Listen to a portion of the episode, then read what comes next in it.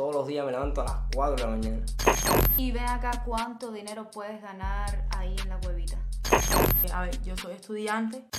Yo era entrenador, entrenador de un gimnasio. Entonces eso es un poco de capitalismo.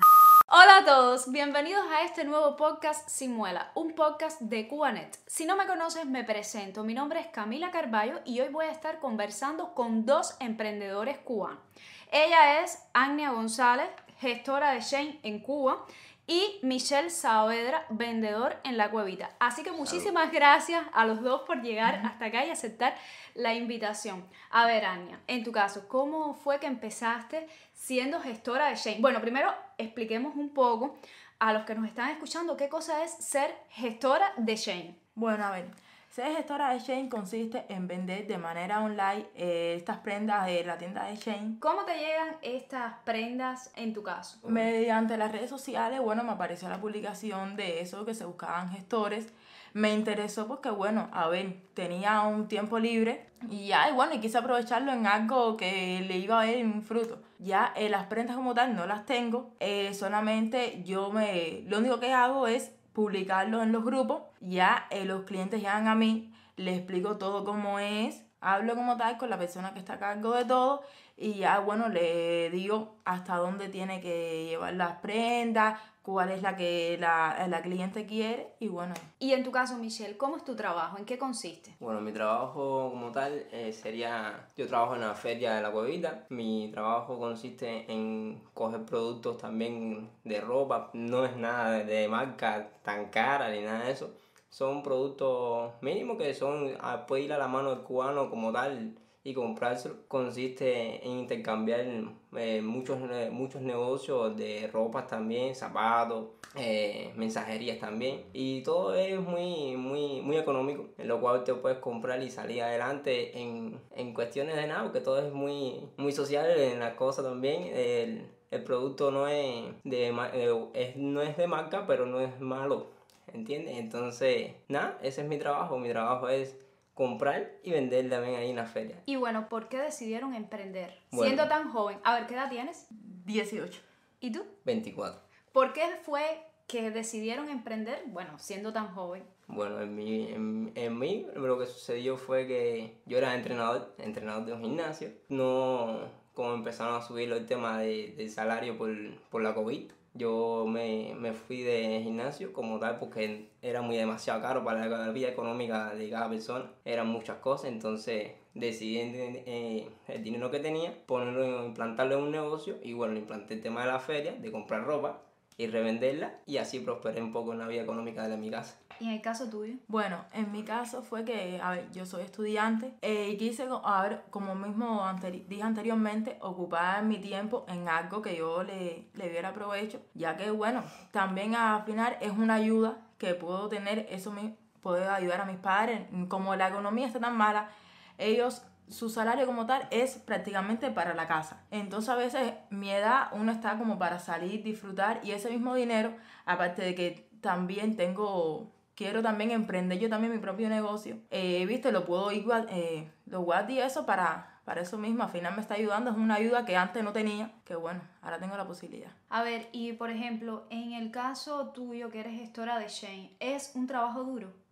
No, a ver, sí te pone como que ansioso así, que porque, a ver, son varias personas que te van escribiendo, que quieren que uno le envíe fotos, te están preguntando si cómo es la tela, de la ropa y todo eso. Y bueno, uno se, vaya, como que se desespera un poco porque al final no sabes si cometes un error a la hora de enviar los datos de la persona que tienes que ir a entregarle la, como tal, las prendas que desea pero como tal, no es un trabajo duro porque al final no, no es como, ay, tienes que utilizar la matemática, ay, que no, solamente, bueno, tienes que prestar atención a lo que estás haciendo, pero todo es súper fácil, ¿no? Y en el caso tuyo, ¿es un trabajo duro vender en la cuevita? Eh, bueno, en mi caso sí es un poco duro. ¿Por un poco no, es un bastante, bastante duro porque, ¿qué es lo que pasa? hay que utilizar mucho la cabeza. El tema lo que es contar ropa, contar dinero, mucho dinero y nada, es muy difícil por eso, porque entonces tienes que estar en, encima del dinero, encima de la ropa y encima de las personas. no, y tienes contacto directo. Porque en el caso tuyo tú no tienes contacto, con, la, ah, con las personas. En mi caso sí, en mi caso sí tienes contacto con la persona ahí, entonces tienes que estar en, tres cosas a la vez. Dinero,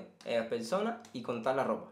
Es muy difícil eso. Entonces no depende de una sola persona, ya depende de más ayudantes y por eso tuve que, eh, que consistir a una ayuda. Me busqué dos ayudantes para hacer el trabajo mucho más fácil. Y ahora te puedo decir que no es tan difícil como, el- como al inicio. ¿Y a qué hora te levantas todos los días? Todos los días me levanto a las 4 de la mañana. A las Cuatro. 4 de la mañana. 4 de la mañana. ¿Y a qué hora terminas Y de trabajar? termino a las 6, casi 3, 4, 5, 6 por la tarde. Depende, eso siempre depende de la hora. Si, si es más fácil el día, que no es muy bueno, eh, entonces ese día se- terminamos a las 3.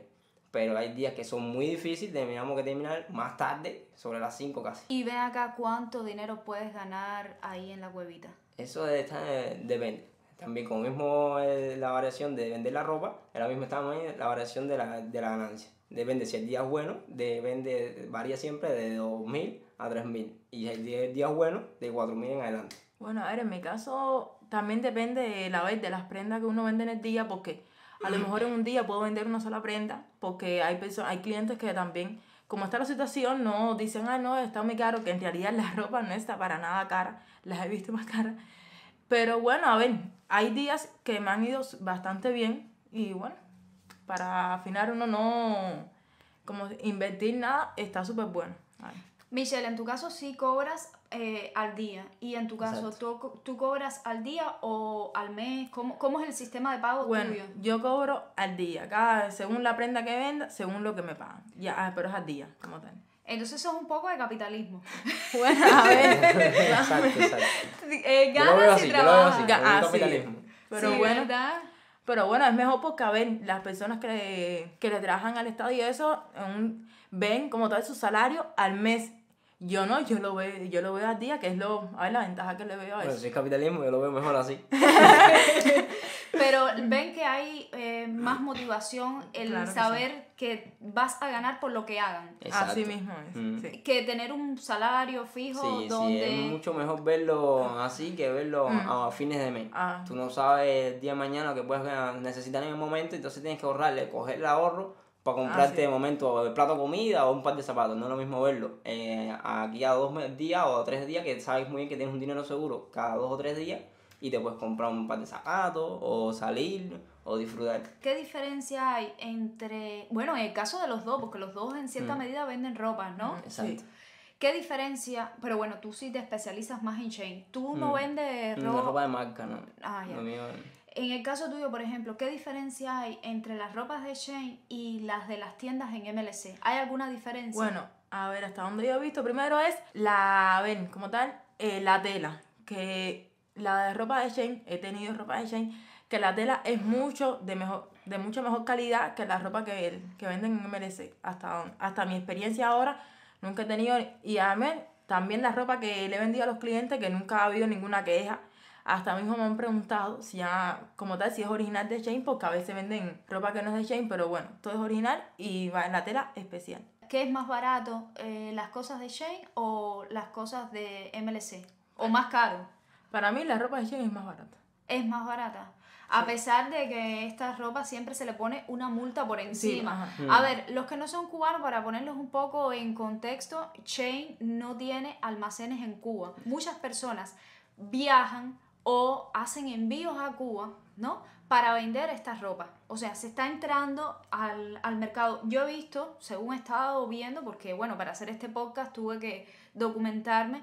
Bueno, en muchos casos se le pone mm, una multa, como decimos en Cuba, de hasta, empezando desde tres veces el precio hasta seis, siete, es una locura los precios. Y bueno, también pensar que lleva el precio de, dentro de esa multa también está el envío. Porque recordemos que la tienda no está aquí en Cuba, o sea que tienen que enviarlo a Cuba y eso encarece el, el precio, ¿no? Incluso hay personas, yo conocí hace muy poquito una persona que va a Islas Margaritas a comprar ropa y a traer para acá. O sea que también es una locura y, y, y sacar cuenta, porque cuánto te puede costar un pasaje a Islas Margaritas, cuánto te puede costar el hospedaje en Islas Margaritas, lo que vas a consumir, o sea que hay que sacar en, en número y cuando vas a las tiendas en MLC prácticamente no hay nada y lo que hay es Está por las Muy nubes. caro. está muy caro. Y también hay una cosa interesante con el tema de Shane, es que te engaña el cerebro. No es lo mismo decir dos mil pesos cubanos que, ¿cuántos serían dos mil pesos en dólares? Bueno. Son 20, más o menos por ahí. eh, Sí, sí, 18, sí. 19 dólares. Efectivamente, no es lo mismo decir dos mil pesos cubanos que 18 dólares. Te engaña el cerebro. Mm. Claro, porque cuando le llevas a- al cambio, eh, está en 180, otro tiene 175, entonces depende porque no sabes. Claro, efectivamente.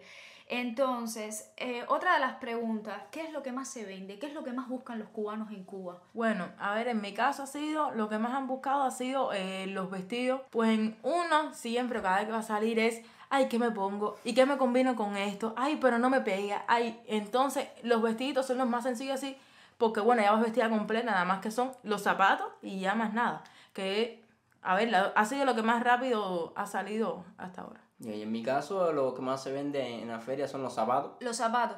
Pero ve acá, con el tema de los zapatos no es un poco incómodo a la hora de la venta, porque no es nada más que te guste el zapato, sino que te sirva. Exactamente.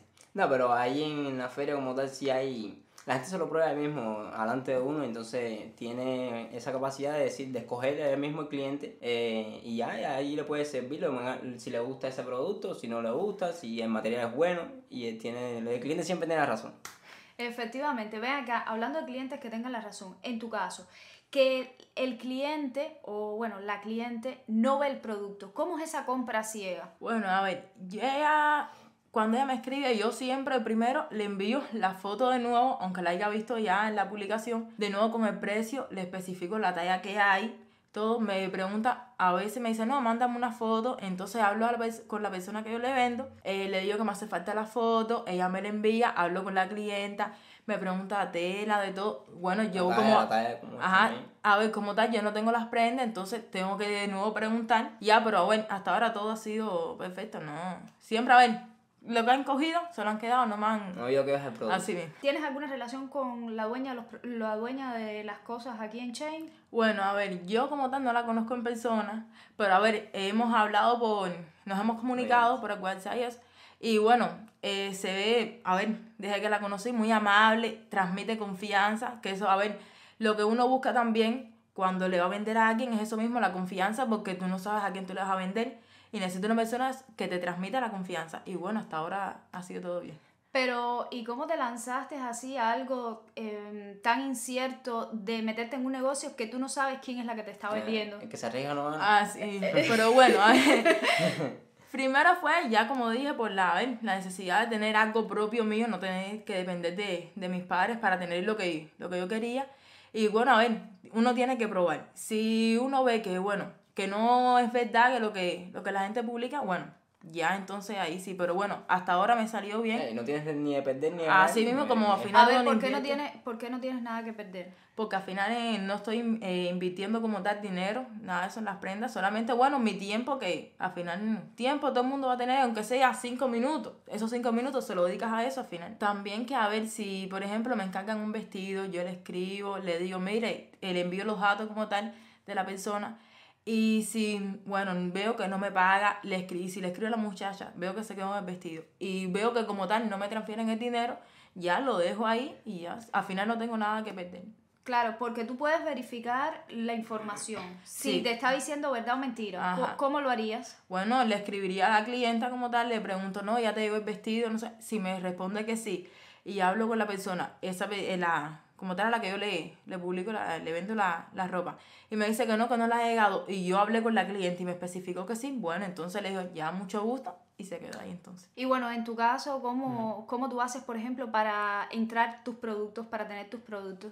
Bueno, para yo tener mi producto, eso es mediante la- es la compra- una compra parecida a Chain. Las personas que compran, yo no soy el que los compra, yo, o sea, yo no voy a viajo, eh, viajan, yo tengo personas que viajan y me traen el producto a una, a una cierta cantidad de precio, o sea, En tu caso es al por mayor. exactamente, o sea, por cantidad, entonces yo lo cojo a un precio razonable que es por, por, por mayor, como bien decía, entonces ya mediante ese probablemente esa cantidad yo cojo yo le trato de implantar un precio muy económico para que las personas también lo puedan, lo puedan consultar con, con su propio dinero aquí en Cuba, porque es muy difícil obtener también un producto así. No es tan difícil como Chain, pero bueno, eh, se puede obtener también igual. Tengo una duda, porque a la hora de a la hora de hacer toda la investigación para este podcast, estuve viendo que había mucha lencería en redes sociales y me resulta un poco raro el tema de que haya tanta lencería para un país como Cuba. ¿Tú crees que la lencería se venda en estos momentos? A ver, bueno,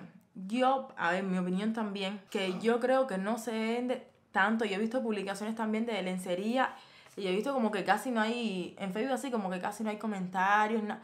Porque, a ver, en este momento en este país uno no como tal no busca cosas de lencería porque al final eso nada más que lo vas a utilizar con tu pareja en momentos de intimidad. Uno lo que más busca son cosas que, que en realidad te sirvan porque en, a ver, no se está para derrochar el dinero con cosas así. Entonces yo creo que la lencería como tal no se, no se vende tanto. Y las pelucas porque también... Peluca. Sí, yo vi pelucas, no, eh, no extensiones, yo vi pelucas. Ay, Dios mío. Las pelucas sí, no te diría que se vendieran tanto, pero no pienso que sea mala idea por eso mismo, porque a ver, en este momento uno no tiene la, a ver, como tal, a su alcance de ir a una peluquería, gastar dinero tanto en arreglarse el pelo, que ahora los precios están por los cielos. Entonces, una peluca de verdad no sería mala idea, porque a ver, si quisieras tener un nuevo look, te puedes comprar una peluca, pero bueno tampoco diría que el dinero está para gastar en, eso. Bueno, ¿y las ropas tienen calidad? Bueno, hasta ahora sí han tenido calidad, como he dicho, no ha habido ninguna, ninguna queja hasta ahora, todo ha sido perfecto, todas las prendas que he enviado, todas las, bueno, los clientes se la han quedado, no ha habido. Tú te enamoraste de una y compraste una y te gustó. Así mismo yo en las fotos vi una que me encantó y bueno, ya me lo quedé, Estás enamorada. Estás enamorada entonces de tu prenda. Así mismo. A ver, ¿y qué ventajas ustedes le ven al tema de ser emprendedores en Cuba? Bueno, en, en, en mí la ventaja que yo le veo es que ya tengo para, ¿cómo se llama? Eso mismo que estaba diciendo hace un tiempecito, que tengo para comer, tengo para vestir, eh, para salir también y no estoy mucho tiempo pensando en que oh, tengo una que es día 10, como aquí en Cuba se llama así el día 10 para cobrar y poder comprarme aunque sea un par de zapatos o comprarle algo a la familia para que salgan o para divertirme. No, no, no. Ya yo desde que he empezado mi negocio tengo buena economía en mi casa, no me falta la comida, no me falta tampoco si quiero comprar un pantalón, un zapato. Eh, me ha salido muy bien, me ha salido verdaderamente muy bien. ¿Y en tu caso? Bueno, en mi caso, a ver, como también dije anteriormente, estudiante, a ver, en este momento aquí en estudiante casi todos trabajan porque, bueno, como está la situación, y ese mismo de ser emprendedora así también de Shen y es, de gestora de Shen, me ha servido, bueno, tengo lo mío propio, no, como dije, no tengo que depender de mis padres, me hace falta un dinero para cualquier cosa, pero eso mismo, a ver, un repaso en la escuela, por decir así, a ver, eh, que al final a veces también tienes que pagarlo eso mismo dinero lo puede, dinero para coger también el transporte que está en candela y si esperas por una guagua, no digas nunca a la escuela, ya tengo y no es eh, pidiendo dinero a mis padres que tienen que pensar en la comida, cualquier cosa, es una ayuda también que le puedo dar a ellos, le hace falta dinero, mira, me hace falta para completar, para comprar, no sé, a decir, una java de, una de esos pollos, mira, coge, le doy el dinero, a ver, que al final también es una ayuda a mis padres, no solamente para mí, ventajas para mí también es para ellos, porque bueno, no estoy perdiendo nada, al contrario, al final lo que estoy ganando y también ganan ellos. Y las desventajas, porque todo no es color de rosa. Exacto. ¿Qué desventajas le ven? Bueno, yo en mi caso le veo muchas desventajas a la parte cuando compro ropa que no, no son de buena calidad. Entonces hay veces que se me estanca y entonces pérdida, mucha pérdida de dinero. Y entonces deberíamos siempre venderlo entonces por debajo de la ropa que, o sea, de, como tal de lo que yo compro. Entonces venderlo por debajo de ese precio que me dieron aunque sea sacarle algo. Y entonces eso es un hueco que nos hace tremendo en nuestro negocio. Y es cuando no gano nada, pero bueno, no tampoco pierdo todo lo que yo invertí en ese producto. Bueno, a ver, y en mi caso como tal, hasta ahora sí no le he visto ninguna desventaja porque como mismo dije, no estoy invirtiendo nada, solamente mi tiempo, ya, unos megas, porque al final en, yo no tengo wifi en la casa, son megas, pero si al final estoy ganando, quiere decir que tengo para poder recargarme el teléfono y seguir vendiendo. Así que hasta ahora he estado contenta y ya, bueno, no tengo, en realidad no tengo quejas hasta ahora. Muchísimas gracias por aceptar la invitación. Les deseo a los dos, así les deseo que les vaya muy bien con su emprendimiento, que crezcan muchísimo. Y nada, gracias por aceptar la invitación. Si les gustó este podcast, recuerde compartirlo con sus amigos. Le mandamos un besote bien grande y nos escuchamos el próximo domingo. Chao.